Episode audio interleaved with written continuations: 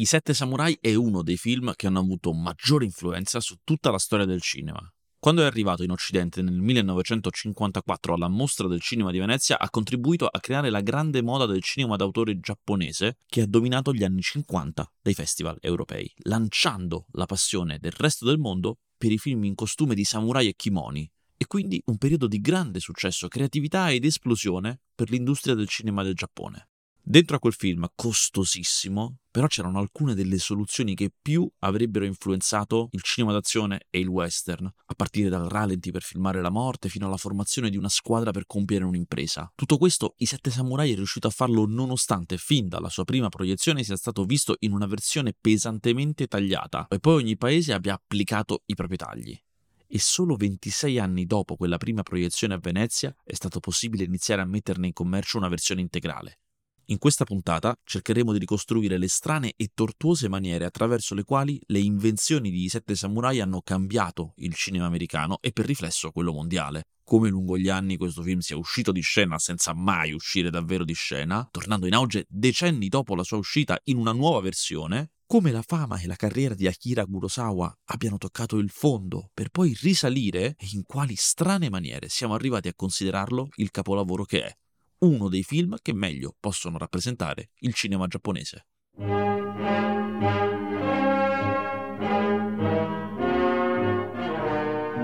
Quando nel 1951 Rashomon viene proiettato alla mostra del cinema di Venezia, Akira Kurosawa non lo sa. Non era stato avvertito. La Toho, che aveva prodotto il film, l'aveva inviato alla mostra senza dirlo a nessuno, in segreto, e avevano le loro ragioni per farlo. Dopo la fine della guerra, gli americani controllavano l'industria mediatica giapponese attraverso un'opera di censura e supervisione non diversa da quella che per un periodo di tempo più breve avevano esercitato sul cinema italiano. Il Supreme Commander of Allied Powers, che a sua volta aveva due sottoaree dedicate specificamente al cinema e ai media, Civil Information and Education Division e Civil Censorship Detachment, erano gli uffici militari addetti al controllo che i giapponesi non producessero nulla di patriottico. Avevano bandito le pellicole nazionaliste girate nei decenni precedenti, avevano bandito i generi tradizionali e i simboli nazionali. Tra i molti divieti non si poteva mettere il Monte Fuji in un film, non si poteva riprendere una katana. L'idea era di sopprimere la veicolazione dell'identità nazionale. E quindi anche i film in costume, chiamati Jidai Geki, erano osteggiati. Meglio fare i Jendai Geki, film ambientati nel presente. Ma senza cenni alla bomba atomica, ovviamente. Rashomon, che è un film in costume, arriva quindi di nascosto e l'Occidente scopre il cinema giapponese. Leone d'oro e Oscar per il miglior film straniero. Nasce una relazione tra cinema giapponese e mondo occidentale e contemporaneamente finisce il controllo americano sull'industria che ricomincia a produrre film ambientati nel passato molto più di prima. A quel punto qualsiasi grande festival vuole un film giapponese e lo vuole d'epoca. Per anni l'industria cinematografica giapponese domina la scena festivaliera e questo si riflette in una grande crescita di quell'industria, anche in patria, dove comincia a produrre quello che sa molto bene che andrà all'estero. Accade così che cineasti attivi ben prima della guerra, come Osu, Kurosawa o Mizoguchi, diventino a quel punto famosi, cercati e desiderati. Kurosawa in particolare è il più cercato di tutti e quando nel 1953 chiede un budget mai visto prima alla Toho, che nel frattempo è diventata una delle cinque società di produzione più potenti del paese, gli viene accordato. Come scrive Dario Tomasi nel libro Il cerchio e la spada, la lavorazione dei sette samurai avviene tra mille difficoltà. Le riprese si protraggono molto più del previsto e il budget cresce a dismisura. Kurosawa riesce a ottenere altro denaro e a portare a termine l'impresa anche grazie al prestigio ottenuto con il successo di Rashomon. Non è facile dire di no al regista che con un suo film ha aperto al cinema giapponese le porte dell'Occidente. I produttori fanno buon viso a cattivo gioco, ma il tempo e problemi allungano ancora di più i tempi e il budget salirà ancora di più, tanto che in quel momento I Sette Samurai è il film più costoso mai fatto in Giappone. Quando arriva lo stop della Toho e viene intimato a Kurosawa di chiudere la produzione, lui mostra tutto quello che aveva, quasi il film completo, tranne una parte, che aveva tenuto apposta per gli ultimi giorni di riprese, la grande battaglia finale. Niente ha senso senza quella. La Toho deve lasciargliela fare. Anni dopo, commentando la lavorazione, Kurosawa dirà solo: Non credo nel cinema povero.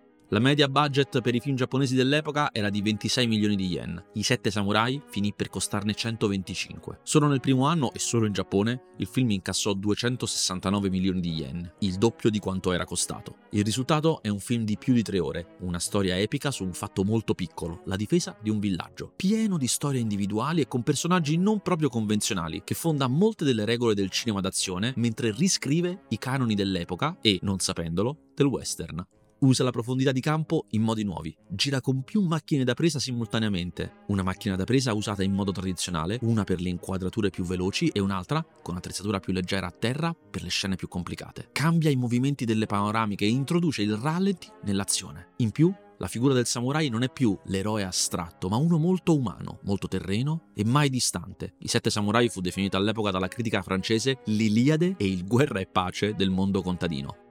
Ad oggi, I Sette Samurai è forse il film più rifatto, rimasticato, rielaborato e rimesso in scena, in forme diverse, di tutta la storia del cinema.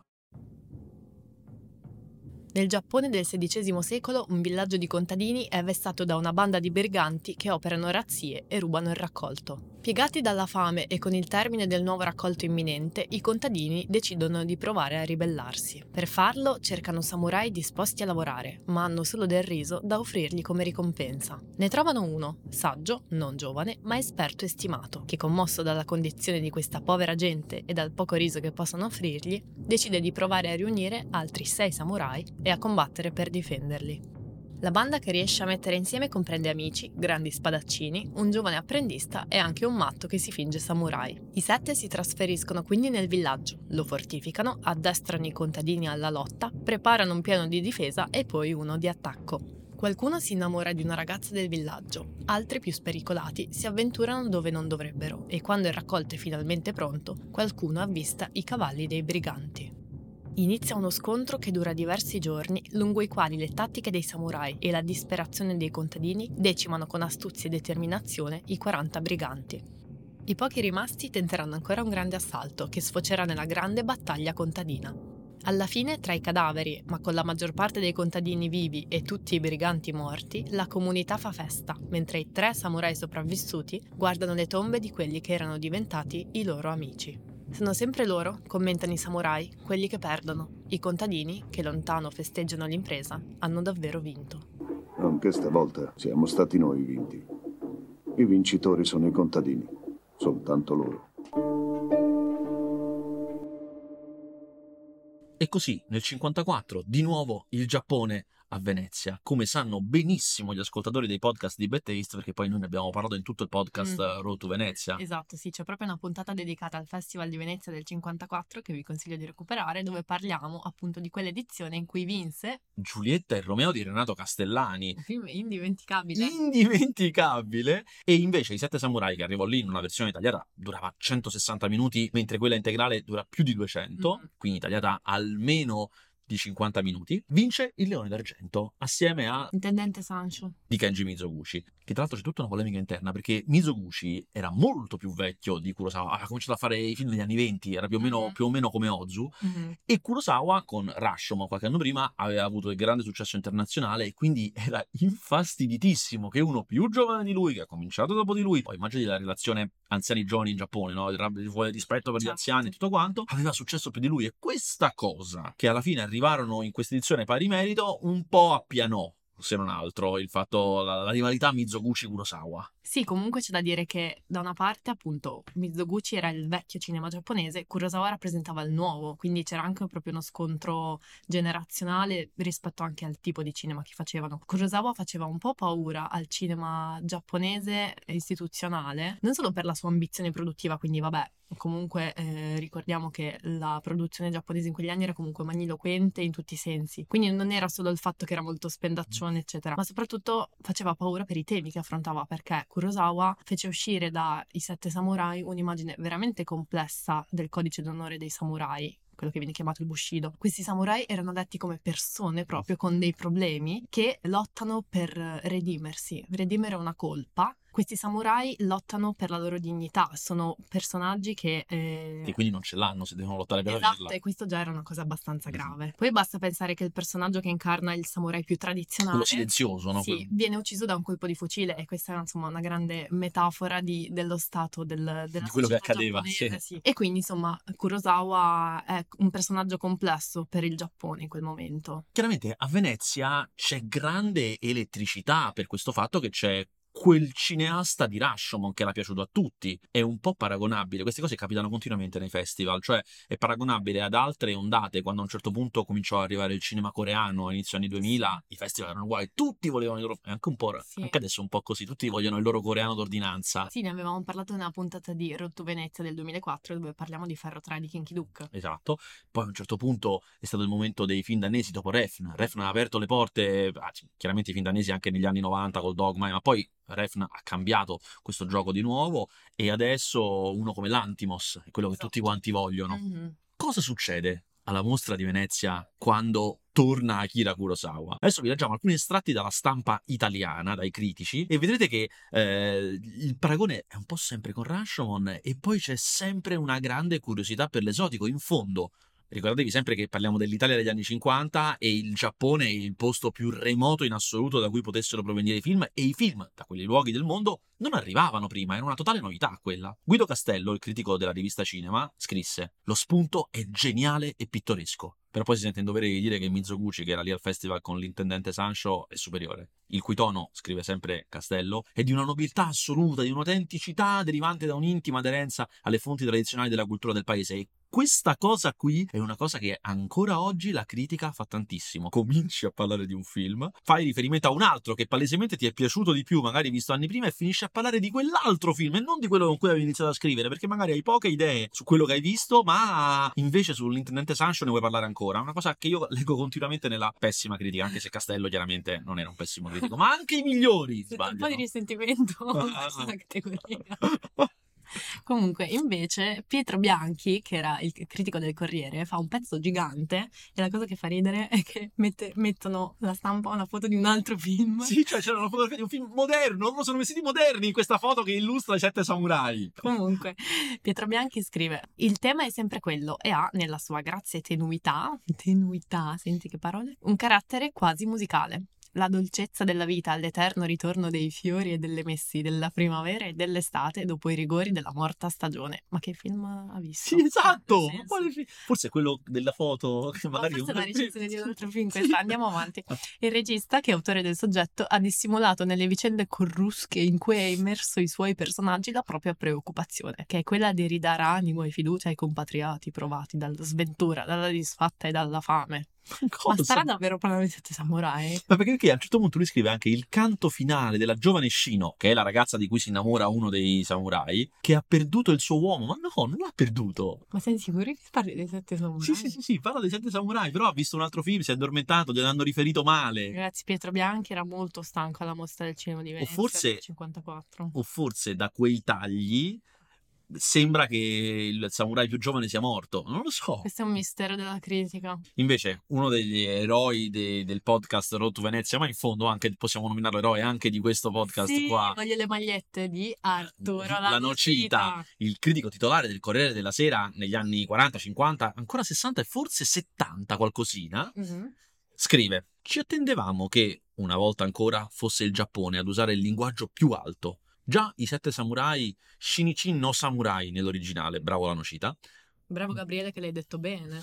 Derivava interesse dal fatto di essere stato diretto da quel regista Akira Kurosawa a cui si deve Rashomon, il film che tre anni addietro a Venezia ci rivelò la cinematografia giapponese attuale.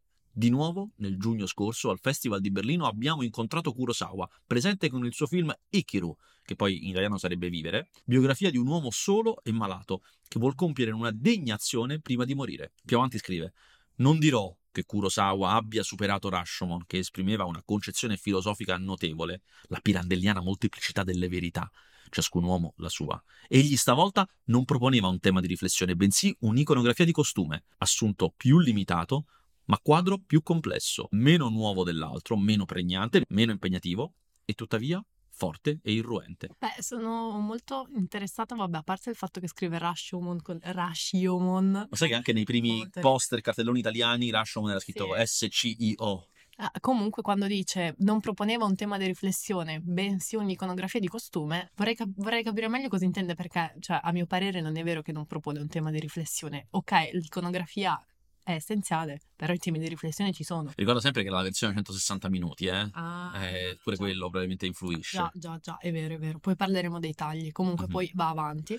Oh, poi va avanti e qui entriamo con tutti e due i piedi nella follia quotidianistica esiste da sempre, esiste anche oggi, è la follia che prende chi lavora nei quotidiani perché entrano in fissa con certe cose e hanno una visione del mondo tutta Hanno loro. un linguaggio tutto loro. Sì, allora, sempre nello stesso articolo di Arturo Nanocita, più avanti, anzi alla fine, momento, momento colore, le tre attricette giapponesi che frequentano in questi giorni la mostra e che si chiamano all'incirca, e già all'incirca è geniale, Yakigusa Kaoru, Suomi Anayo e Kyoko, senza cognome, sono state applaudite dopo il film in segno di simpatia. Simpatia, ma non c'entravano affatto con i samurai. E allora cosa, che ci fanno in questo pezzo?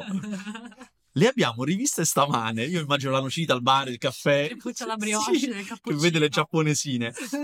Sempre graziose e timide e sorridenti, fasciate dai kimoni colorati, nella sala del Palazzo del Cinema in cui si è riunito il Congresso Internazionale degli Attori. Ci hanno detto che sono in Italia per prendere parte a una pellicola, Madame Butterfly, in preparazione a Roma. Quindi passavano di lì, ma... Attrici giapponesi che lavorano in Italia, Quindi però. detto, ecco, Rosawa, film giapponese, giapponesi, ecco. Sì, bellissimo. Mettiamoli nello stesso Ma pezzo. poi questi italiani degli anni 50 che vedono le giapponesine in kimono è fantastica Sì, avevo- mattina. Non le avevo mai viste probabilmente. Sì, Il bellissimo. fascino dell'esotico. Comunque. Passiamo invece a Mario Gromo della stampa. Mario Gromo. Mario Gromo dice: I sette samurai del film di ieri sera, ci dice anche quando l'ha visto, Mhm. sono sette guerrieri di professione, ma rispettati e stimati, appunto perché membri della elevata casta dei samurai, i quali vengono assoldati dai contadini di un miserabile villaggio per organizzare la difesa contro un gruppo di banditi. La storia è tutta qui. I samurai apprestano le difese, addestrano militarmente i contadini, pugnano contro i banditi. Senti questo, questo latinismo pugnano. Ti giuro, lo voglio usare anche per il prossimo Fast and Furious. Sì, sì, sì, pugnano. Li respingono e nella cruentissima lotta muoiono. Battaglie, duelli, stragi, dunque, in gran copia, con l'accompagnamento dei selvaggi urli dei vincitori e degli strazianti gemiti dei morenti. Ma non è tutto. E infatti il film è ricco inoltre, e il suo valore si fonda appunto su questo elemento, di mille piccole altre vicende personali, di mille abili bozzetti, di mille studi psicologici. E il bravo Che Gromo, no? fatica. Ha fatto sì, ha fatto il suo temino. Non è- eccezionale come recensione, però ha fatto il suo tema, ha spiegato. Però poi, Poi- più avanti nel pezzo, leggi cosa scrive. Alla proiezione di ieri sera, sempre perché deve ripetere che Certo. era ieri sera, erano presenti quelle che, a parer nostro e di molti, sono forse le tre più deliziose ospiti del Lido. Non ci E sto chi credendo, saranno? Chi saranno loro. queste tre deliziosi ospiti del video? Tre attrici nipponiche, i cui nomi non riferiamo. Grande. La, eh, la cita ce l'aveva provata almeno Sì. all'incirca. Poiché, si sia sinceri, sono così difficili e ingarbugliati che nessuno li ricorderebbe due minuti più tardi. Yeah. Mamma mia, vabbè. Tre, tre belle, vaporose. Ma come vaporose? Aspettate, soffici creature, ok? Che strettamente avvolte loro- nei loro kimoni color pastello paiono appena scaturite da un delizioso dipinto orientale su seta. Mm, Vabbè, allora. No, eh, proprio poesia. A parte che poesia ok. allo stato puro. sì, però ok. Nerissimi gli occhi, nerissimi i capelli. Ma è grazia o è? Sì. Non lo so, è la stampa comunque. E quando sorridono paiono ringraziare il mondo grate e affettuose. Cioè, questo Sto nella, male. nella recensione di I Sette Samurai. Cioè, se io oggi scrivessi una cosa del genere, finirei immediatamente Galera. in galera accanto a Weinstein a dire: Eh, che vuoi farci? Il mondo è cambiato del resto. Cioè, non possiamo più fare le cose di una volta. Vabbè, chiudiamo qui, non dico altro. Allora, io sono sicuro che quello che è successo è che la Nocita e Gromo erano seduti uno accanto all'altro. Sì, hai detto, oh, scriviamolo Sì. tutti e due. Uno ha detto lo scrivo, e l'altro ha detto "No, lo scrivo anch'io, lo scrivo anch'io. Ma guarda come sono fasciate bene in quel kimono. E l'altro sono veramente vaporose. Eh, poi Gromo cercava di copiare i nomi e poi ci ha rinunciato e ha detto, vabbè, insomma, non stiamo neanche a dirli. Non siamo abituati a combattere. Assolderemo samurai. E questo è l'impatto di Venezia. Mm, meglio, era meglio Rashomon, Mizoguchi ci piace di più, anche perché all'epoca secondo me era molto complicato per quel tipo di critica e quel tipo di uditorio concepire che un film, che poi è un film d'azione, Mhm. d'azione di masse, Sì. potesse avere un valore intellettuale. Certo. E anzi che un po' glielo riconoscono, cioè comunque. Poi quello che succede è che finito Venezia c'è tutta la parte distributiva del Sì, film e, e comincia, comincia la la storia di tagli incredibile. Come avevo detto prima, i produttori si vendicheranno del- dei soldi che Kurosawa gli ha fatto spendere Sì. cominciando a tagliare il film. Sì. Allora, mm, perché i passaggi sono diversi.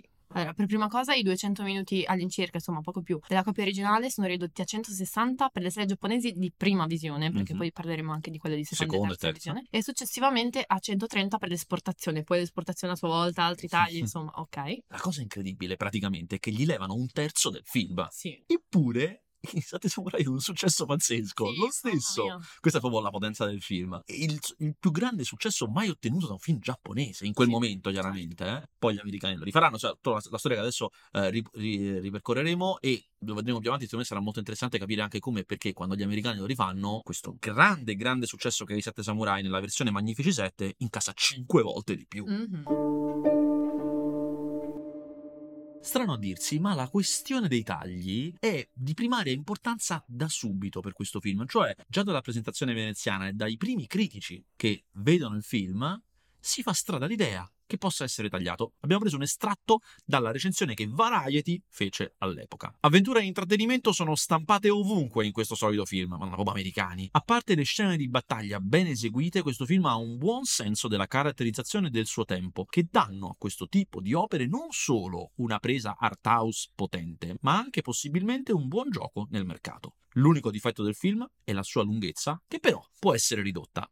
La cosa fa ridere Sì. perché nella recensione di Arturo Lanocita, da cui abbiamo citato alcuni estratti prima, c'è un'altra parte che non abbiamo letto perché anche quella si ritrova nel podcast Road to Venezia che abbiamo fatto nella puntata sul 54, in cui anche la Nocita dice che un po' il problema è questa lunghezza, ma in fondo tagliandolo bene ne esce migliore, che è una cosa che fa ridere perché oggi nessun critico mai direbbe beh, questo film lo possiamo tagliare, una follia. E loro hanno già visto la versione tagliata. Beh, si vede che nella versione tagliata non funzionava, e quindi nel senso ha un senso dire ok, bisogna tagliarli in un certo modo per dargli un senso. Forse sì, del resto come abbiamo detto prima, nella versione tagliata non si capisce nemmeno che i samurai sono sette a dispetto del titolo. Certo. Ora, di cosa stiamo parlando però? Adesso cerchiamo di capire questi tagli che furono fatti e vi ricordiamo che questa versione di cui parliamo, quella corta, quella da 160 minuti, più o meno, poi ce ne sono state tante, eh, però in grosso modo parliamo di quella da 160, è quella che ha girato più a lungo in assoluto. Ha girato fino a inizio 80 indisturbata, poi diciamo che dall'inizio degli anni 80 ha cominciato piano piano, ma ci vogliono decenni a sostituire quella lì. Quindi la maggior parte delle persone l'ha visto in questa versione di cui parliamo adesso ed è così che tra l'altro è diventato un capolavoro. E, ve lo anticipo, i tagli vanno in due direzioni, cioè sono di due tipologie diverse che cambiano due cose, sostanzialmente, due macro temi. Ci sono i tagli che cambiano come è percepita la figura del samurai, come è descritta, e i tagli che cambiano il fatto che il film utilizzi il mutare dei rapporti tra samurai e contadini per fare un discorso sociale. Sì, per riassumere si può dire che nella versione integrale I Sette Samurai è un film anticlassista. E già questa cosa. Esatto, nella versione quella che voleva, no, come, come Kurosawa la voleva. E già i produttori si stavano mettendo le mani nei capelli. Questo perché, allora, mh, come abbiamo già detto dalla trama, per chi non conosce il film comunque, cioè il conflitto principale è appunto quello tra eh, samurai e banditi, samurai nel momento in cui prendono la difesa dei contadini. Questa- questo conflitto è di natura allegorica perché rappresenta come il valore tradizionale impersonato dai contadini difesi dai samurai vada contro un agente esterno che cercano di distruggerli, che sono questi banditi che li razziano, insomma, gli vogliono rubare il raccolto, ucciderli. Questo cosa vuol dire? Che il samurai ristabilisce i valori tradizionali, però c'è un'altra variabile, perché il samurai a sua volta era una figura complessa, perché, come viene spiegato nella versione integrale del film, i, samu- i contadini avevano paura dei samurai, perché i samurai nell'ultimo periodo della loro esistenza avevano saccheggiato i, i- i contadini, stuprato le loro donne, quindi comunque per i, per i contadini vedersi arrivare i samurai era qualcosa di molto spaventoso. Quindi Kurosawa annulla la superiorità morale dei, dei samurai e a quel punto l'unica cosa che può fare il samurai è lottare per redimere la sua categoria e se stesso come individuo. E questa cosa sta tagliata di netto. Tagliata. Allora, cerchiamo di elencare un po' di questi tagli che per l'appunto cambiano la figura del samurai, cambiano come il film la descrive. Innanzitutto furono tagliate tutte le scene che mostrano imbarazzo e umiliazione dei contadini, cioè il Mhm. momento in cui i contadini vanno in città e cercano i samurai. Loro li cercano tra i più affamati perché non possono pagare, possono pagare solamente in cibo con un pugno di riso e devono trovare i più disperati. Ecco, questa cosa già viene tagliata. Sì, poi c'è il- un dettaglio del contadino che rovescia un'anfora vuota mh, dove doveva esserci del riso, escono pochi granelli e il Che, che è contadino una scena bellissima perché li prendono uno per uno. li raccatta uno per uno e eh, il samurai eh, gli lancia i soldi per dire vabbè ti aiuto io. E il samurai giovane, Il Katsuhiro. samurai che appunto mh, non si sarebbe interessato prima dei problemi Certo, di un contadino. stava su un altro livello Esatto, prima. proprio- era proprio una questione di classi. Mhm. Poi c'è tutto uno scambio molto bello di Kanbei, che è il samurai anziano, saggio, diciamo il capo dei sette samurai, in cui lui dice: Ho perso tutte le battaglie in cui mi sono trovato.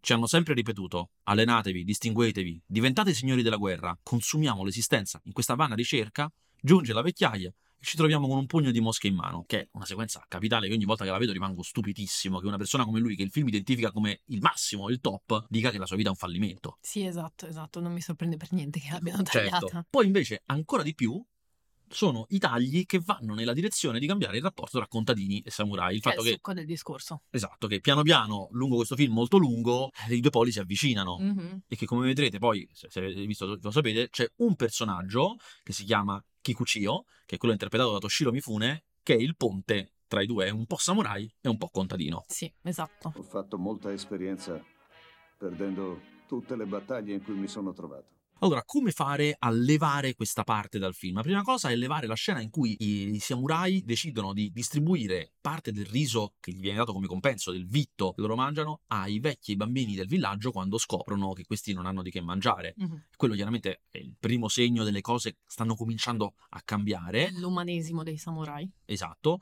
perché il- i samurai iniziano a capire che i contadini vivono nella paura di tutto. La cosa curiosa è che questa scena tagliata in realtà c'è nel Magnifici 7. Sì, che è il remake diretto di quella che doveva essere appunto questa versione tagliata, ma Quando si fa un remake, non è che tu vai al cinema, vedi il film e poi dici ok, lo rifaccio a memoria. Ti fai dare la sceneggiatura originale sulla base di quello. Quindi, probabilmente eh, John Sturges e, e gli sceneggiatori hanno letto la sceneggiatura originale e da quello hanno preso, hanno mischiato e hanno fatto. poi in più in generale durante la- l'assedio di- delle tre notti e i tre giorni eh, Kurosawa non mostra solo le imprese dei samurai ma fa vedere anche l'eroismo dei contadini e, e quindi Ah. contadini che combattono con eh, zappe e, e altri utensili Sì, di hanno fortuna. quelle specie di cose di bambu con cui fanno la lancia. Esatto, no? che Altra a sua cosa- volta c'è il film di Esatto. Sturges. Anzi, è importantissimo perché nel film di Sturges un personaggio proprio, quello di Charles Bronson, è deputato a spiegare ai bambini e al pubblico che anche i contadini sono al loro modo di fanno cose eroiche. Sì, sì, sì, sì, esatto. Stiamo facendo praticamente filologia del cinema. Poi c'è la scena in cui Kikuchiyo, che è sempre il personaggio di Toshiro Mifune, che è il più, impuls- il più impulsivo, fa una spedizione notturna perché vuole imitare il gesto del samurai più importante, il samurai più ascetico, e però viene ridicolizzato. Anzi, il capo, Kanbei, il capo gli dice che ha fatto una stupidaggine, nonostante poi gli sia riuscita. Cioè, lui riesce a sottrarre un fucile, però in realtà è stato sventurato. Sì, poi viene tagliata una scena di mea culpa di Kikuchiyo dove dice chi ha reso i contadini così rapaci? Voi dannati samurai che bruciate villaggi raccolti, violentate le loro donne, razziate le loro provviste. Insomma, parole. Sì, no, poi proprio la scena che ti spiega perché i samurai non sono eroici. Esatto, proprio il conflitto in- interno dei samurai. E poi, tra l'altro, alla fine della scena crolla in ginocchio a piangere, proprio Bellissimo. disperato. Tra l'altro questo è un film in cui ci sono talmente tanti attori molto bravi, in particolare quello che fa Kanbei, il capo dei samurai, era anche un altro attore che lavorava sempre con Kurosawa, era il protagonista di Vivere, aveva fatto un sacco di film con lui, però è incredibile ogni santa volta che io vedo questo film, nonostante ci siano tutti questi attori così bravi, quando è in scena Mifune è un'altra cosa, è veramente un'altra cosa, ha un'elettricità, una capacità di animare tutte le scene, di essere più interessante degli altri, che è pazzesca. Quando fate una battaglia, bruciate i villaggi, distruggete i campi, li private del cibo, li fate schiavi, violentate le donne, le uccidete se resistono. Che altro possono fare loro? Ah, ah!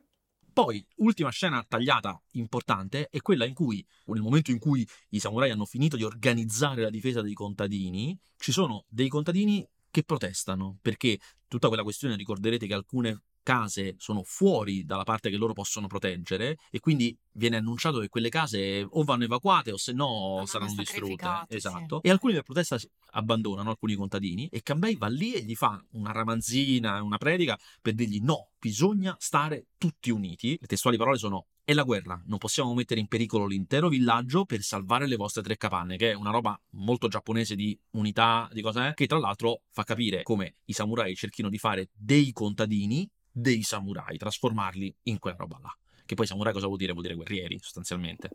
Ce ne vogliono almeno sette. Contando nel numero anche me. Riguardo le varie versioni di Sette Samurai, Dario Tomasi, che avevamo citato in apertura, passa in rassegna tutta la storia dei tagli di I Sette Samurai, che riassume così. La versione integrale del film, quella di 200 minuti, viene distribuita nel 1954 solo nelle maggiori città giapponesi. Nelle seconde e terze visioni passa invece una copia ridotta. Il gioco al massacro continua. Una versione di 160 minuti, questa qua di cui stiamo parlando, viene preparata per l'esportazione. Un altro montaggio è approntato per Venezia. La versione americana subisce ulteriori tagli da parte dell'RKO. La versione tedesca è anch'essa un rimaneggiamento della seconda edizione giapponese, ma con meno danni di quella americana. Cioè, pensate quanto è complicato già fino a questo Sì. punto. No, come ognuno vedesse una cosa diversa alla fine. Le copie che circolano in quegli anni non danno così che una pallida idea di quello che era il film nella sua edizione originale. A stento gli spettatori riescono a contare i sette samurai e quel che è peggio, la funzione centrale dei contadini finisce quasi con lo scomparire. Dovremo aspettare gli anni Ottanta perché l'edizione integrale si possa finalmente vedere in Occidente. La televisione italiana la trasmetterà nel 1985, cioè pensate nel 1985. In Giappone si dovrà attendere addirittura il 1991, quando la Toho autorizzerà il Tokyo Film Festival a proiettarne una copia a 37 anni dalla sua prima uscita. In compenso, in Italia non si è ancora trovato un distributore coraggioso che possa permetterci di ammirare questo capolavoro sugli schermi cinematografici e non solamente su quello televisivo. Parentesi, Tomasi scrive nel 94. Anche la versione video del film, distribuita nel nostro paese dalla VB Video, è di quelle tagliate. Per fortuna in Francia, in Inghilterra e in America sono in commercio le copie video della versione integrale. In Giappone recentemente, quindi sempre nel 94, ne è stata distribuita anche una in laserdisc. Nell'avveniristico formato del Laserdisc, che sicuramente attecchirà. Avanguardia pura. Sì, esatto. Questa versione, tutta tagliata, ottiene, come abbiamo detto, un buon successo economico, ottiene un buon successo soprattutto fuori dal Giappone, però poi al film, eh, da- dopo la sua uscita, cominciano a succedere una serie di cose. Sì, è come se il successo di Kurosawa dei Sette Samurai si contraesse piano piano nel tempo, cioè neanche piano piano perché eh, dal, cinqua- dal 54 già Kurosawa dice che il cinema storico era in crisi, che ah, proprio dice letteralmente siamo a un vicolo cieco, non ci sono produttori di Jidai che appunto i film in costume, che abbiano del talento. Erano film che costavano moltissimo e eh, il pubblico cominciava a preferire ambientazioni più contemporanee. Poi lui che intende per non hanno talento? Intende servono un sacco di soldi, i produttori si lamentano, non c'è nessuno che li trova e questi dicevamo soldi. che Kurosawa non credeva nel cinema Sì, povero. esatto. Quindi, insomma, e, e quindi a sua volta Kurosawa comincia a fare film più contemporanei come Bassi Fondi del 57, Anatomia di un rapimento del 63, che però non hanno lo stesso successo di I Sette Lui alternava, no? faceva un po' di film, eh, da, da- da lì in poi comincia a fare un po' di film moderni e comunque continua a fare Jidageki, Esatto, continua a fare Ghidai Geki negli anni 50, per esempio Trono di Sangue, che è una roba, molto famoso. se potete vedetelo perché è una roba fuori Sì, di testo, è un adattamento di Macbeth, ma è veramente un delirio di regia. Sì, sì, Kurosawa che era un super studioso di Shakespeare. Poi nel 58 Fortezza nascosta, e che vanno Che è bene lo- all'estero. l'originale di Guerre Stellari. Vanno bene all'estero mh, diversamente da, da suoi film moderni. Che però devo dire una cosa, devo dire una cosa, però quei film moderni eh, non andavano bene, ma ve lo dico, rivisti oggi, in particolare se dovete fare una scelta, Anatomia di un rapimento. Questo titolo italiano è mutuato da Anatom- Anatomia di un omicidio, ma eh, l'originale è High and Lows, cioè quartieri alti e quartieri bassi, è veramente un filmone pazzesco. Al diavolo! Mi piace chi si ribella e combatte. Tieniti dentro questi bollori per quando arriveranno i briganti. Che succede quindi? Che in questi anni 50 il fatto che i film moderni non vanno molto bene, i film storici sono un po' in calo di popolarità graduale, ci vorranno degli anni, sono in calo di popolarità in Giappone, ma vanno bene all'estero, si comincia a creare questa idea che sarà l'idea che perseguiterà Akira Kurosawa, che lui è il più occidentale dei registi orientali. E anche se vogliamo considerare eh, I Sette Samurai come il grande film giapponese, la grande spesa, il grande incasso, incredibilmente questo film viene superato tre anni dopo. Cioè nel 57 esce Emperor Meiji and the Great Russo-Japanese War, che è un film che non ha una titolazione italiana perché non è mai uscito in italiano, che è un film più costoso e di maggiore incasso. E addirittura questo film qui rimarrà il maggiore incasso della storia del Giappone fino al 64, quindi eh, per almeno sette anni totalmente distruggendo anche diciamo, la mitologia dei sette samurai come della grandiosità del cinema eh, giapponese. Quindi quello che succede è che alla fine della storia, al termine degli anni 50, quindi sei anni dopo l'uscita dei Sette Samurai, questo film non è nemmeno nell'elenco dei 20 incassi migliori del decennio. E questo chiaramente ci, ci, si è fatti molte domande su perché un film del genere non è così, probabilmente è dovuto alla sua durata, che comunque era stata scorciata, mm. ma lo stesso un film era un film di quasi tre ore, meno spettacoli durante la giornata, scoraggia la visione, probabilmente eh, film più compatti riescono ad avere un successo maggiore. Aggiungiamoci che, come abbiamo raccontato, l'industria giapponese, grazie a questo grande successo eh, internazionale, cresce sì. e, e i Sette Samurai era all'inizio di questa crescita, quindi cresceranno i budget, crescerà tutto quanto, si fonderà quella che poi i giapponesi chiamano la golden age esatto, del loro cinema. Esatto, praticamente ci sono queste big five come era nel, per, la, per, la, Hollywood classica che eh, controllano tutto il, mer- il, mercato che viene saturato di questi grossi film, di queste grosse produzioni e poi a un certo punto la bolla esplode. Certo, ovviamente,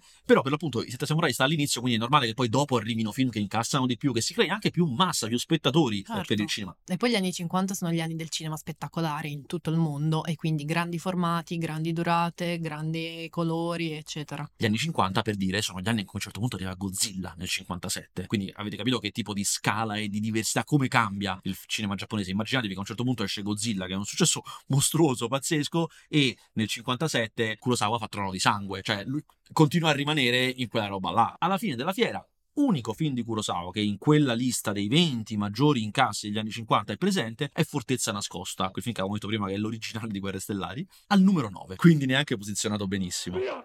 Indietro! Ai vostri posti!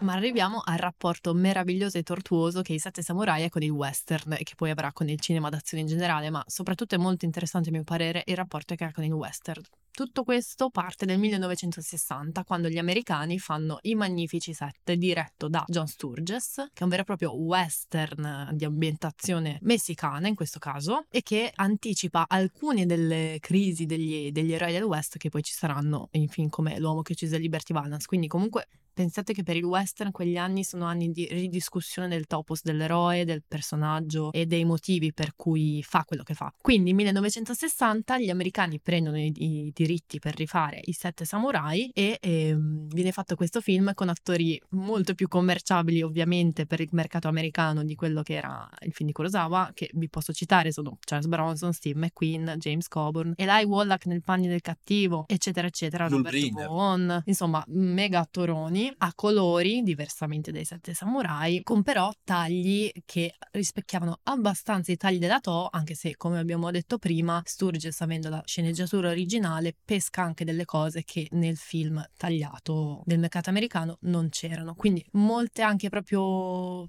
piccoli dettagli sono ripresi paro paro da I Sette Samurai. Già all'epoca dei Sette Samurai, Bosley Crowther del New York Times aveva notato questa somiglianza e scrive a Perché proposito... la dei... critica arriva sempre prima, ricordate? La critica arriva sempre prima. E scrive a proposito dei Sette Samurai di Kurosawa. Ci sono diversi punti in comune con il nostro noto western Mezzogiorno di Fuoco, quello di Zinnemann. Questo per dire che è un film d'azione all'aperto, solido, naturalistico e virile, in cui le qualità della forza umana, come le sue debolezze, escono allo scoperto da una crisi densa di pericolo. E nonostante questa crisi avvenga nel XVI secolo in un villaggio giapponese, potrebbe essere trasposta senza cambiare nulla dei suoi elementi di base al XIX secolo in un paesino della nostra frontiera. Forse gli ha dato Blosley Crowther la, l'assist per fare i magnifici set. Voglio scrivere un libro sul fatto che i critici sono i criptoproduttori della storia del cinema, quindi si, si intitolerà Il cinema salvato dalla critica. Intanto, mentre Preston Sturges nel 1960 fa 5 volte l'incasso dei Sette Samurai con i Magnifici Sette, Kurosawa continua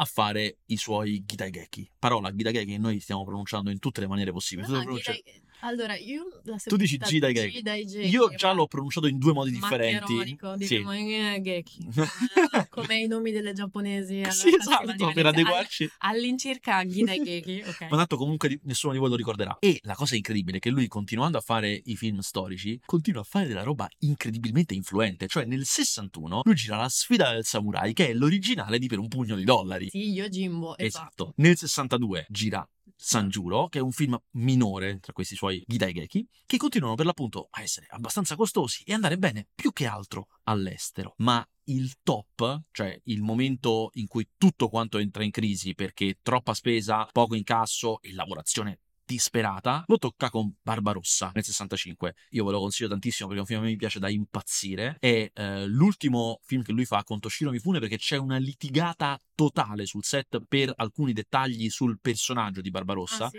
L'idea è fuori di testa. Ah. L'idea è, firma chiaramente Ghida Geki, Barbarossa è un medico, è, Ok. è un medico violentissimo perché è anche guerriero e è anche incredibilmente iracondo, insomma è una persona tempestosa, furiosa, spacca le gambe alla gente e poi però gliene cura perché è medico. È veramente incredibile, ha una morale tutta sua, fichissimo. E quindi non solo si chiudono i giochi con Mifune, che era un attore estremamente famoso, era una star ed era il suo attore feticcio a quel punto era diventato. Si chiudono i giochi con i produttori, perché questo film lui ricostruisce un intero villaggio, una roba veramente titanica e va malissimo. E Kurosawa per cinque anni non fa più film.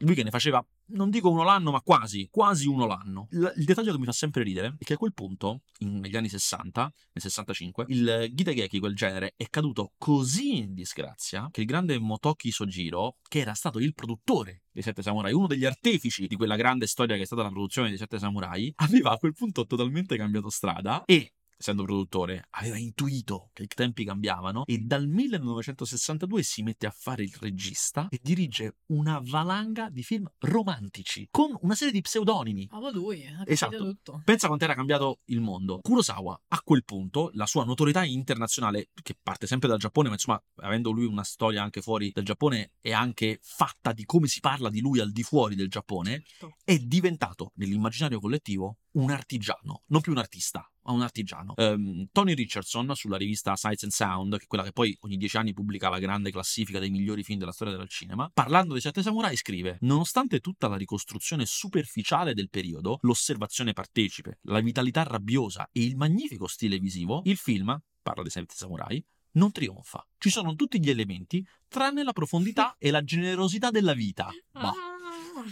I Sette Samurai è un trionfo di rabbia e artificio e questa consapevolezza non viene da un'intrinseca fascinazione del materiale, ma dall'estorta abilità del suo artigiano. Molto complesso questo finale perché in realtà sta ammettendo che è un bravissimo regista. E poi lo chiama artigiano. esatto. Poi dice che non è merito del materiale, ma da come lo gira. No, ma si capisce che per lui il grande artigiano, il grande fautore non è niente in confronto al grande artista. Comunque, tornando al discorso del western, come diceva prima Gabriele, Yojimbo, che è il film di Kurosawa del 61, viene preso da Leone, tra l'altro in quella che sarà una causa assurda. eh, Che Leone ha sempre detto che è colpa del produttore, ma io non ci ho Esatto. mai creduto. Sì, praticamente poi, vabbè, non sto a spiegarlo, però ci fu una vera e propria causa da parte Per plagio. Una cosa che alla fine Kurosawa, diciamolo, vinse, perché obiettivamente se vedete il film vinse. non era difficile vincerla, sono Non identici. so se dovettero pagare o fu bloccata una certo tipo di distribuzione. Sergio Leone rosicò così tanto, essendo di Roma rosicava proprio, così tanto, che alla fine disse quello là, cioè Kurosawa, ha fatto più sordi con i diritti del successo del mio che col suo. Esatto, esatto. Quindi appunto nel 64 esce per un pugno di dollari che è un remake di, eh, cioè remake, è un adattamento nel- in Mhm. chiave western di Yojimbo. In quel film però c'è un tipo di eroe che proprio Mifune aveva fondato, che è appunto l'eroe solitario. eh, Ribelle che non rispetta le regole. Giustiziere. E, e questo tipo di, di personaggio, quindi pensate da eh, Yojimbo, poi siamo per un pugno di dollari, canonizzato con Clint Eastwood, questo tipo di eroe diventa praticamente l'eroe principale del cinema di Mhm. tantissimi anni a seguire, poi fino anche oggi possiamo Certo, dire. comincia a accadere qui quella cosa strana per cui i Sette Samurai comincia a influenzare il mondo del cinema attraverso altri film, cioè attraverso Clint Eastwood. Esatto, a irrorare il cinema. Sì, poi vabbè, questo è un aspetto un po' più che ha, che ha a che vedere col visivo e con eh, il tipo di regia. Orson Welles nel 65 che fa Falstaff, film bellissimo, usa lenti e punti di vista che ha proprio i Sette Samurai, che appunto avevamo detto anche nell'introduzione, ha uno stile visivo molto particolare per l'epoca perché pensate anche solo ai panning che faceva Kurosawa, non venivano usati all'epoca. Panning intendo il movimento di camera che segue l'andamento del personaggio. E i punti di vista strani, quindi dal basso, grovigli di gambe, di cavalli, volti umani, per far sembrare che mh, ci siano molte più persone nella stanza di quelle che non ci siano. Perché, come sempre, Wells non aveva i soldi, aveva meno comparse di quelle che servivano e adotta una tecnica di Kurosawa, cioè inquadrature strette, grovigli di gambe, di spade, eh, far sembrare c'è un sacco di gente, ma in realtà non c'era nessuno. E a testimonianza di come i Sette Samurai continua a penetrare le varie cinematografie, nel 67 esce quella sporca dozzina, che è un film militare che riporta molto in auge uno dei topoi più grandi che vengono fondati dai Sette Samurai, cioè la costruzione della squadra, il momento in cui un capo, qualcuno che è un leader, mette insieme varie persone per crearsi una squadra. L'arruolamento, quello di, dei film di Soderbergh. Sì, anzi, per, esatto, per dirlo bene, quello di Ocean's Eleven, esatto, esatto. Sì. Un eroe esperto, molto navigato, gli viene dato un compito, oppure se lo dà da sé, e decide di andare a prendere uno per uno le varie persone che gli possono servire. Ognuno deve avere una sua expertise. Non è esattamente così nei Sette Samurai, però è chiaro che ognuno è diverso, ognuno ha una personalità molto definita. Li trova nella loro quotidianità, cioè li va a trovare, vede cosa stanno facendo e li prende. E eh, ci sono alcuni vecchi amici e c'è sempre quello ribelle, il riottoso, quello è... Questo è proprio paro paro i Sette Samurai ed è anche Samuel L. Jackson che alla fine di ogni film Marvel arruola un eroe diverso per comporre i Vendicatori. Poi arriviamo al 1969 quando Sam Peckinpah uh, dice voglio fare western come Kurosawa fa il western e fa un grande capolavoro che è il mucchio selvaggio. Cioè, cos'altro c'è da dire su questo? si commenta da sé. Io sono convinto che anche l'idea più importante di tutte del mucchio selvaggio, cioè quel suo nichilismo di fondo, andiamo a morire per, perché per morire. Sì, la violenza è esagitata proprio per farti vedere che è la violenza la protagonista del anche film. Anche quello sta nei Sette Samurai perché in fondo, abbiamo detto mille volte, i samurai fanno quello che fanno per riabilitare la loro figura, ma c'è un senso di rassegnazione all'idea che tanto moriremo, andiamo a morire. Mm-hmm. È un'impresa che non è uno scherzo. Gli anni 70 si aprono malissimo per uh, Akira Kurosawa perché la situazione è talmente tragica per lui, è caduto così in disgrazia che nel 71 tenta il suicidio. L'anno prima aveva girato Dodescaden, che è un film moderno, è un film tragico, molto drammatico su una baraccopoli che era andato malissimo e questo lo spinge l'anno dopo a tentare il suicidio. Eppure nel resto del mondo sempre di più è considerato un moderno. Questa cosa, cioè dell'intrinseca modernità del cinema di Akira Kurosawa, è incredibile a dirsi, era evidente già agli osservatori degli anni 50. Cioè, adesso vi leggiamo una recensione del Monthly Film Bulletin dei Sette Samurai, uscita negli anni 50, e diceva tutto questo film dimostra come Kurosawa abbia assimilato l'influenza dei registi western per i suoi scopi e spiega anche forse l'atteggiamento distaccato dei sette samurai. Questo è uno sguardo sul passato deliberatamente moderno e sofisticato, l'opposto per dire dei film di Mizoguchi che da tempo aspettiamo anche nel nostro paese. Questa era un'epoca in cui i film di Mizoguchi non erano distribuiti eh, in America. Ma perché il Monthly Film Bulletin parla di eh, dei Sette Samurai dicendo che è i Sette Samurai a essersi ispirato al western e non viceversa? Bella domanda. Beh, ehm, diciamo che c'è sia una somiglianza esteriore eh, tra il film di Kurosawa e il western che mh, mm, Kurosawa stesso aveva detto di avere visto molti film occidentali e western, quindi diciamo che è uno scambio reciproco, non c'è un prima e un dopo. Però possiamo dire che da una parte chi aveva visto l'edizione decima- decimata del film, appunto quella tagliata dove c'erano quattro quattro samurai, eh, proprio chi ha visto quell'edizione tagliata l'ha definito un western alla Ford su tema feudale. Questo perché il cinema di Ford uguale eh, valori del cameratismo, della solidarietà, della celebrazione dell'eroismo, chiarezza, comicità anche, umanesimo, però tutto in modo molto glorificato, almeno nella prima parte della carriera di Ford, poi abbiamo detto Liberty Balance e un altro paio di maniche. Comunque sono somiglianze esteriori, come diceva Tony Richardson nel 55. Però fa ridere che quei tagli lo fanno assomigliare ancora di più al western. Sì, sì, perché sì, un western comunque, i western non avevano grandi durate all'epoca. Certo. Quindi, cioè all'epoca comunque mh, mm, non duravano certo tre ore. No, no, sicuramente. E... Però è per questo che poi... Erano evident... molto più compatti. Eh. Evidentemente per questo che lui era considerato in quel momento il più occidentale dei registi orientali. Sì, sì, sì, sì. E, e... altra somiglianza esteriore comunque dal punto di vista visivo vabbè, i grandi campi lunghi, il senso del paesaggio. Cosa succede nel 75? Questa storia è sempre più avventurosa comunque. Nel 75 Kurosawa, che è ancora vivo, per fortuna, E non ha fatto più film dopo il suicidio. non ha fatto, dopo il tentato Scusa, sì, esatto. ho tentato. sì. viene chiamato nell'Unione Sovietica a fare un film prodotto con i soldoni dell'Unione Sovietica e quindi Kurosawa dice assolutamente sì e viene girato Der Suzala, il piccolo guerriero delle grandi pianure, che carino questo titolo, e vince l'Oscar come miglior film straniero, quindi oh pensate, cioè era arrivato agli abissi della sua Esatto. vita e poi bam, Oscar come miglior film straniero e questa cosa ovviamente gli porta una grandissima popolarità negli Stati Uniti. Ritorno di fiamma. Ritorno di fiamma ricomincia a essere considerato. Esatto, e comincia anche quella cosa che vedremo da questo punto in poi sempre di più, che persone che si sono formate col cinema di Kurosawa, come in questo caso i produttori sovietici che vogliono fare Der Suzala, lo chiamano a fare cose, cioè sono i suoi fan che riescono a tirarlo fuori da questa impasse e gli ricominciano a far fare film. Viene di nuovo legittimato, insomma, culturalmente dal- dall'opinione. Mhm. Questo film, Der Suzala o Der Suzala, come dice Mhm. Gabriele, mostra una cosa che scrive anche Ebert nel 2001 parlando del- dei Sette Samurai, cioè il suo essere uno spartiacque dal punto di vista della sua produzione, cioè molti dei suoi primi film rispondono all'esaltazione nipponica del lavoro di squadra, dell'integrazione e del conformarsi. Dopo i Sette Samurai, i suoi film parlano di anticonformisti, disadattati e ribelli. In realtà il cambio risale a Vivere del 52 Che il film prima. Esatto. In cui un burocrate che passa le giornate eseguendo compiti senza senso decide che in punto di morte riuscirà a fare almeno una cosa sensata. Vivere in realtà poi sarebbe l'idiota di Dostoevsky, però vabbè, questo eh, per dire poi il più occidentale dei registi orientali non era una stupidaggine. Questo Oscar come miglior film straniero per Der Suzala cambia tutto. È incredibile, lo diciamo tantissime volte, lo diciamo anche oggi. Un Oscar può cambiare tutto per le persone e alle volte l'Oscar per il miglior film straniero è il più importante che possa essere, quello più decisivo che può veramente cambiare delle carriere. C'è un ritorno di fiamma per eh, Akira Kurosawa, ricomincia a essere proiettato, i suoi film finiscono nei cineclub, eh, diventa, non dico di moda, però si ricomincia a studiarlo, si ricomincia a guardarlo. Quasi contestualmente, due anni dopo, anzi in realtà un anno dopo, perché poi la premiazione degli Oscar avviene nel 76, quindi nel 77, un anno dopo quest'Oscar, esce Guerre Stellari. Guerre Stellari, lo sappiamo benissimo, ha mille influenze, pesca e ruba da tante cose insieme, soprattutto dal fantasy e dal western, ma ruba tantissimo da Kurosawa.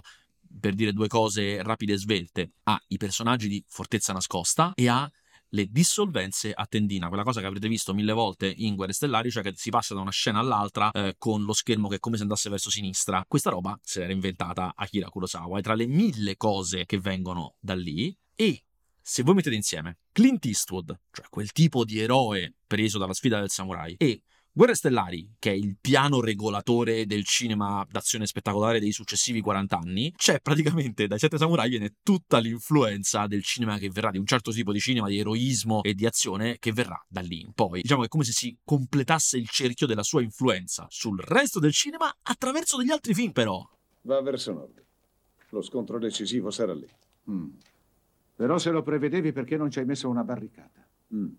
In ogni difesa ci vuole un punto debole.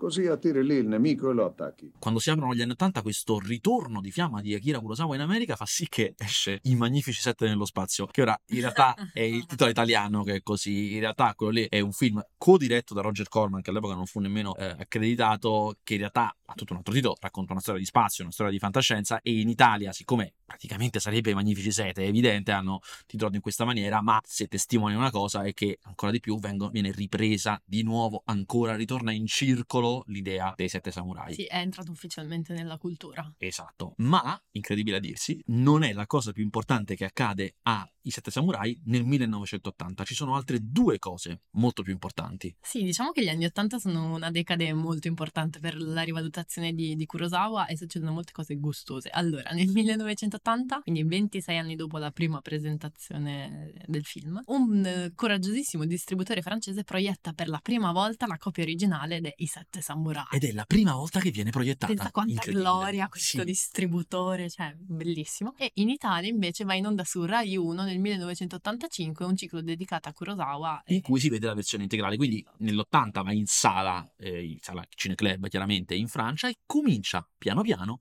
a diffondersi, tant'è che per l'appunto nell'85 1985 arriva da noi. Ricordatevi sempre che nell'inizio degli anni 80 inizia il mercato on video, Betamax, VHS, Esatto. ci vorrà tantissimo perché poi tutti i film abbiano la sua edizione e la loro edizione in il VHS. mercato di cassetta. Poi cosa succede? Che Coppola e Lucas, che erano grandissimi fan di Kurosawa, come abbiamo detto, lo aiutano con la loro influenza, perché erano proprio fan di Kurosawa. E chiaramente aiutati dal fatto che Der Sulzan ha vinto l'Oscar come miglior film straniero. Esattamente, e quindi trovano i soldi dalla Cen- 20th Century Fox e mettono in piedi, cioè riescono a far mettere in piedi per Kurosawa, quindi proprio un atto di altruismo Mhm. totale, Kagemusha, che è un film, una coproduzione eh, tra eh, gli Stati Uniti e il Giappone, quindi eh, la Toho e la 20th Century Fox, e questo appunto gli ridà di nuovo lustro. Fa un altro grande film. La cosa che a me mi commuove sempre è che Coppola esce da Apocalypse Now. Che tra l'altro aveva detto Coppola nella dichiarazione che l'aveva visto durante, cioè se lo rivedeva durante la Esatto. lavorazione del film I Sette Samurai, durante la Mm. lavorazione di Apocalypse Now. Lucas esce da Guerre Stellari e sta nell'epoca di L'impero colpisce ancora, poi dopo arriverà il ritorno dello Jedi, quindi sono all'apice totale della loro potenza ad Hollywood e usano quella potenza per aiutare il grande maestro in difficoltà. Una roba Bene. super commovente. Dolcissima. Kagemusha è un film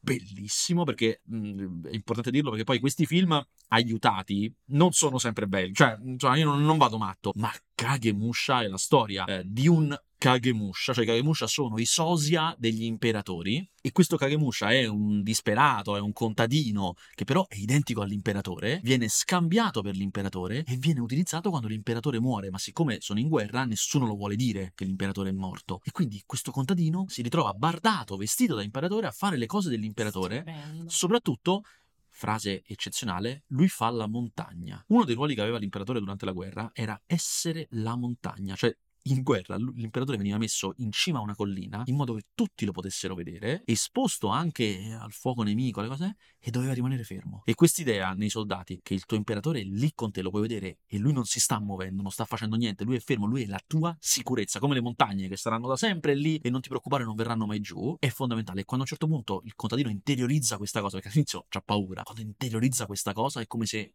è davvero diventato l'imperatore. Bellissimo. Poi i Sette Samurai integrale insieme a Kagemusha completano la rivalutazione di Kurosawa nel 1982 quando i Sette Samurai compare per la prima volta nel sondaggio decennale della rivista Sight and Sound ed è in terza posizione con Cantando sotto la pioggia, quindi parliamo proprio della Sì. grande storia del Considerate che cinema. è molto- il sondaggio di Sights and Sound è molto importante perché ogni dieci anni quasi tutti i più grandi critici del mondo vengono consultati e gli viene chiesto quali sono per loro i più grandi film della storia. Quindi eh, non ti dice realmente quali sono i più grandi film della storia, ma ti dice lo spirito del tempo. E in quel momento lo spirito del tempo dice che I Sette Samurai è tornato in classifica, alla grande terza posizione. E da quel momento, insieme a Viaggio a Tokyo di Ozu, eh, il film eh, Sette Samurai eh, rimarrà eh, uno dei titoli principali per rappresentare il Giappone. Sì, ad oggi pure critica. sono i due film totem del cinema giapponese, anche se diciamo che dal 2000 in poi Viaggio a Tokyo ha un po' recuperato, è molto più considerato, ma eh, considerate sempre che sono, noi siamo parte di una storia più grande, sono fasi storiche, magari chi lo sa, tra dieci anni ritornerà di nuovo fortissimo i Sette Samurai. 1985, cioè qui sì, cinque anni dopo Kagemusha, tre anni dopo il sondaggio di Sights and Sound, esce Run, messo insieme tra Giappone e Francia questa volta, filmone epico, sarebbe il Red Lear in versione eh, samurai, più che samurai diciamo d'epoca, film a colori bellissimo, nel senso che ha una capacità formale di usare colore e geometrie fuori dalla grazia di Dio. Film complicatissimo, eh? non, non tra i miei preferiti, ma comunque, anche perché questo è veramente molto lungo, faccio come la nocita, avrebbe bisogno di una sforbiciata. ma comunque, comunque pazzesco, cioè pazzesco che all'età che aveva fare un film come Run e diciamo che chiude gli eventi degli anni 80. Saranno meno significativi gli anni 90 che si aprono con Sogni, un film che io mi spiego poco, nel senso che Sogni è un film molto conosciuto di Kurosawa, è un film praticamente americano messo in piedi con Scorsese che ha anche una parte nel film, interpreta Vincent Van Gogh, che è un aggregato di storie, cioè ha fatto a piccoli capitoli, sono tutti sogni di Kurosawa, quindi secondo me è abbastanza brutto, però mh, diciamo considerato eh, e che per l'appunto è l'ennesimo film americano siamo in una fase di nuovo discendente nel senso che quell'entusiasmo sta scemando a fronte del fatto che questi sono film che riescono a incassare sempre di meno sempre più difficili che incassano sempre di meno ma nel 91 accade una cosa molto importante Sì, a Tokyo, al Tokyo Film Festival, venne proiettato per la prima volta, ripeto, nel 1991, la edizione integrale dei Sette Samurai. questo vuol dire che finalmente dopo veramente tanti anni questa rivalutazione che è passata per l'America arriva in Giappone Cioè quasi 40 anni. e lui torna a essere una figura importante anche in Giappone. Sette anni dopo muore. No, è così, purtroppo è così. Nell'88 muore, però almeno ce l'ha fatta a vedere la sua l'ha Molti non ce la fanno. Ce l'ha fatta. Però nel 98 esce anche A Bug's Life, che tenetevi forte, se vi ricordate bene, in realtà trae molto dai Sette Samurai, perché è proprio la stessa dinamica. La colonia di formiche è vessata dalle cavallette che gli rubano il cibo e quindi le formiche poi chiedono aiuto ad altri insetti, e- eccetera, che sono poi gli insetti del, del circo. E tra l'altro c'è proprio una battuta uguale ai Sette Samurai, eh, che è proprio That's our lot in life, cioè è, il- è il nostro... È il, È il nostro destino. è il nostro destino da formiche. Noi contadini siamo nati per soffrire. È stata sempre la nostra sorte. Ma in quegli anni lì, la fine dei 90, l'inizio dei 2000, che sono gli anni in cui tutto quello che ha fatto Tarantino, cioè la citazionismo e mettere nei film altri film, fanno sì che i Sette Samurai, che è sempre stato, l'abbiamo detto, in mezzo a mille film, in maniera mo- molto più esplicita comincia a essere utilizzato e citato. Kurosawa è morto, però I Sette Samurai è più vivo che mai. Tra le molte fonti che abbiamo consultato c'è in particolare, devo dire, un video di Fandor che si chiama Nove film ispirati da I Sette Samurai. Che vi consigliamo di vedere. Esatto, perché tira fuori dettagli, piccoli elementi e proprio alle volte scene prese paro paro dai Sette Samurai di più che altro film successivi al 2000. Ci sta Django Unchained, che non avevo mai notato. Beh, poi Tarantino, vabbè, eh, non stupisce nessuno che ci siano dei pezzi tratti da altri film. Sì, in particolare la ripresa a campo lungo di quando arriva il Ku Klux Klan sulla collina ed è come l'arrivo dei briganti sulla collina Esatto. dei sette samurai. Ci sono due film che io non avrei mai considerato, cioè The Matrix Revolutions e eh, Il Signore degli Anelli, eh, che hanno eh, una scena quasi identica ai Sette Samurai, cioè quella in cui qualcuno passa in rassegna le truppe sotto la pioggia, il confronto di proprio dello shot è quasi identico, impressionante. Ovviamente c'è Guerre Stellari, questo non lo lasciamo dire. E poi in Mad Max Fury Road c'è una scena visivamente quasi identica in cui mh, riferita al- alla scena in cui nei sette samurai il samurai entra nella nebbia per rubare il fucile ed esce dalla nebbia con il bottino. E tutti quanti lo aspettano in silenzio, stanno Esatto. lì, guardano. Uguale Mad arriva. Max che esce dalla nebbia. Esatto, che ha riportato delle cose a Furiosa. Cominciano poi anche tutta un'altra serie di piccoli remake che però adesso sono diversi. Non sono più remake come i Magnifici 7. Cioè, per esempio, eh, lo studio di di animazione giapponese Gonzo, finalmente dei giapponesi, che nel 2004, eh, a 50 anni dall'uscita dei Sette Samurai, produce Samurai 7, che è un anime tutto Mhm. basato sui Sette Samurai. Poi nel 2010 c'è un film incredibile, che è Incredibile. 13 assassini di Takashi Miike. Cioè, miglior remake in assoluto dei Sette Samurai. Sì, io lo definirei proprio un remake. Allora Ok. ha elementi Miglior film ispirato a- ispirati a, però ha tutto un altro cioè tutto un altro. La dinamica iniziale è un po' diversa perché si tratta di uccidere un regnante pazzo e furioso e quindi deporlo e quindi la missione è diversa. Però ci sono sempre dei contadini che Esatto, ci sono sempre i contadini che sono vessati, che però non si vedono quasi mai nel film, e eh, tutto il film è basato su- appunto sulla lotta eh, tra questi 13 assassini, samurai nella maggior parte, non tutti però, Mhm. e i- gli scagnozzi, insomma il, il corpo di difesa del- di questo governante matto. C'ho un aneddoto su questo film. Questo film fu presentato al Festival di Venezia nell'anno in cui Quentin Tarantino era presidente di giuria. Per una serie di questioni io non vidi il film con la stampa, ma lo andai a vedere nella proiezione in sala grande, in cui c'era anche Quentin Tarantino. Ok. Che se l'era venuto a vedere Mhm. con eh, pubblico e stampa. L'atmosfera chiaramente era abbastanza elettrica perché ti stai vedendo un film di Takashi Miike che mm, non sapevamo cosa fosse, ma si chiama 13 assassini, è Miike, sappiamo tutti che sarà violentissimo, con Quentin Tarantino in sala. Se la rideva di brutto, era esaltatissimo. L'esaltazione era totale. Pensa che io, nella mia totale ingenuità, pensavo: "Ma vedrai che non farà nulla perché lui è il presidente di giuria. Questo è un film in concorso. Cioè, no, ci vuole un po' di aplomb. Tutto il contrario. Io personalmente ero dietro di lui, diversi sedili dietro di lui, ma insomma, diciamo che eh, lo, lo potevo vedere.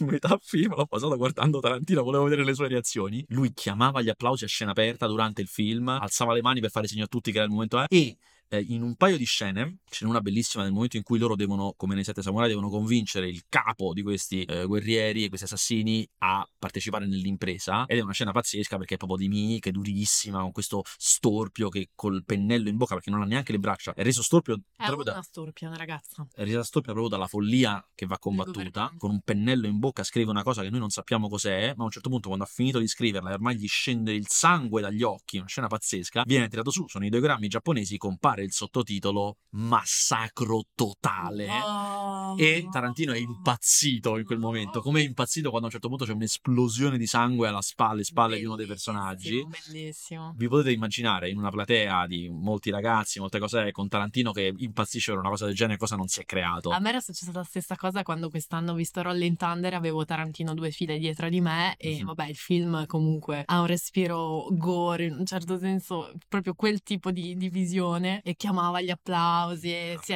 urlava, cioè tipo sembrava di stare allo stadio, bellissimo. Grazie Quentin. Sempre Venezia, eh, nel 2016 film di chiusura I Magnifici Sette di Antoine Antoine Fuqua, terribile, cioè a me non piace veramente per niente questo film e ha più che altro la finalità di raccontare il western in una maniera diversa perché ci sono molto- molti afroamericani, anche coreani, cioè era il western diverse, cioè il fatto che io non ne ho la minima idea, eh, ma il fatto che adesso quello che si racconta è che nella, nella realtà delle cose il western era pieno di non bianchi. Non so perché non sono un esperto di storia, non lo so, però mi posso fidare dei cineasti, mi fido sempre del cinema, mi fido dei cineasti che mi dicono questa cosa. Ultimissimo film degli anni 2000, siamo arrivati a quest'anno, Rebel Moon, il film di Zack Snyder che è andato su Netflix, eh, è un film che ruba quasi tutto da Guerre Stellari, quindi dai Sette Samurai, ma proprio ha la trama dei Sette Samurai perché c'è un pianeta dove viene coltivata eh, del cibo, ci sono i predoni che vengono, anzi no i predoni, sono gente dell'impero perché è mescolato con Guerre Stellari, vengono e pretendono il loro tributo, gli devono dare, ma c'è lì una guerriera che organizzerà una resistenza, andrà a prendere delle persone, per... uguale ai Sette Samurai. Infine, ultimissima cosa, sempre per- perché c'è questa identità tra Guerre Stellari e eh, i Sette Samurai. Se avete visto la serie Mandalorian, nella prima stagione quasi ogni puntata riprende un grande western della storia del cinema e ci sta una puntata che ovviamente la cui trama è praticamente quella dei Sette Samurai, difesa di villaggio da parte del Mandaloriano e dei suoi compagni. Oh, e rieccoci alla parte finale in cui pensiamo a come riadattare nella contemporaneità i film di cui parliamo e quindi Fare un corretto utilizzo di questa proprietà intellettuale. Esatto, allora io ho un'idea che non è molto specifica, ma mi premeva, eh, mi premeva, insomma, la mia idea era non far massacrare i sette samurai gli occidentali, quindi ci tenevo fosse, rimanesse mh, qualcosa fatto da- dagli orientali, non saprei dirti chi nello specifico, però la mia idea è, visto che Kurosawa era un grande appassionato di teatro, un appassionato di Shakespeare, eh, insomma, nei suoi film si vede moltissimo il respiro teatrale, io vorrei vedere un bello spettacolo teatrale. Riduzione teatrale. Riduzione teatrale dei sette samurai. Allora, dove è perché riduzione teatrale vuol dire quasi unità di luogo, hai due o tre luoghi che puoi cambiare. Questo a discapito del- della regia, cioè comunque mh, rileggere i sette samurai eh, in chiave contemporanea, però comunque parlando della storia originale dei Mhm. sette samurai. Per forza ambientato nel villaggio, ambientazione Ambientato principale. sì. Quindi devi trovare una maniera per fare in modo, cioè cominci già quando sono arrivati i samurai, Mi è perché venuta un'idea, Lars von Trier. Lars von Trier che rifà i sette samurai a teatro. Vincente. Questa vince. Vincente, versione danese con Mads Mikkelsen che fa il samurai esperto. Però a teatro. Sì, sì, certo, certo. Bellissimo. No, vabbè, che idea ho avuto. Basta, Ideona. Chiudiamo Incredibile. tutto. È Sì, che mi è venuto in mente Dogville quando ho Sì, detto sì, certo. teatro. Niente, Basta. io pensavo di aver avuto io la migliore, mi hai distrutto. Io invece io volevo fare una cosa veramente nazionalista, cioè remake italiano. No. Lo facciamo noi. Oddio, Io l'ho no. pensato bene, l'ho No. pensato bene. Allora, ambientazione, l'unica ambientazione plausibile in Italia, ho, pe- ho pensato a tutte le epoche, a un certo punto nella mia testa ho vagliato anche Antica Roma. Cosa stai dicendo? Vabbè, quindi no, Antica Roma no, ma Italia della Seconda Guerra Mondiale. Paesino del nord Italia, Repubblica di Salò, vessato dai repubblichini che hanno bisogno di Cioè, non te la raccogliere. producono mai, lo sai. Beh, non- diciamo che lo mettono nel cassetto per anni migliori, però sì, vabbè, a un certo punto cambieranno anche questi eh, repubblichini che vessano paesino Risaglie, credo, nord Italia, questa roba qua. un po' De Santis. Sì, sì, sì, come, come un romano si può immaginare il nord Italia, capito? Fabbrichette, cose, queste cose così. Nebbia. E partigiani che inizialmente non vogliono perché hanno cose più importanti da fare di stare a perdere la vita, ma vengono conquistati dal cuore nord- del nord-est italiano. Sono partigiani di Roma, ecco, partigiani di Roma conquistati dal cuore del nord-est italiano. Partigiani di Roma, scusa. Perché io so chi deve fare il capo dei partigiani. Quello che raccoglie, forma la squadra. Ah, innanzitutto io voglio tutti attori non famosi perché lo voglio fare, questo altro dettaglio importante, seriale, che è molto lungo, va fatto lungo. Io ho capito che il punto dei sette samurai è la lunghezza. È proprio quella roba lì che ti fa capire il passaggio da una cosa all'altra. Che io voglio portare anche questa idea del passaggio tra classi. Arriviamo da un momento in cui eh, l'Italia fascista era un'Italia in cui c'era la nobiltà, eh? molti di questi partigiani, anche se sono partigiani, vengono da quel contesto alto borghese, nobile, e capiscono invece che nelle risaglie del nord-est risiede il cuore italiano. Cioè, tu già scritto la trama praticamente. Sì, sì, sì, l'ho fatto, l'ho fatto bene. Guarda, eh, che hai, hai buttato giù il soggetto proprio. Tutti attori sconosciuti, tranne, perché le serie italiane migliori fanno così e fanno bene, tranne il capo dei, il capo dei samurai, il capo dei, dei partigiani, che è, attenzione, badate bene, ruolo totalmente serio, totalmente serio, neanche un pizzico di commedia, Marco Giallini. Perfetto. Ok. Possiamo anche fare che vengono da diverse parti dell'Italia, come era poi in effetti le questioni dei partigiani, eh? cioè uno di qua, uno di là, si può anche fare. Diretto da? Alessandro Celli, il regista di Mondo Cane con Borghi. Concordo, concordo, mi piace questa scelta. Sì, però Von Trier ha vinto, devo dire, questa eh, volta mi ha distrutto. Madonna, guarda che ci stavo pensando, dico, ma perché non lo fa? Adesso lo chiamo, dico, Lars, ho un'idea incredibile, tieniti forte. Li manderemo in produzione simultanea e si scontreranno nei teatri. C'è gara. A Cult Story è un podcast ideato da Bianca Ferrari, scritto e condotto da Bianca Ferrari e Gabriele Gnola e prodotto da Gabriele Gnola per bedtaste.it. Tutti gli episodi sono disponibili sulle principali piattaforme per podcast e sul sito bedtaste.it.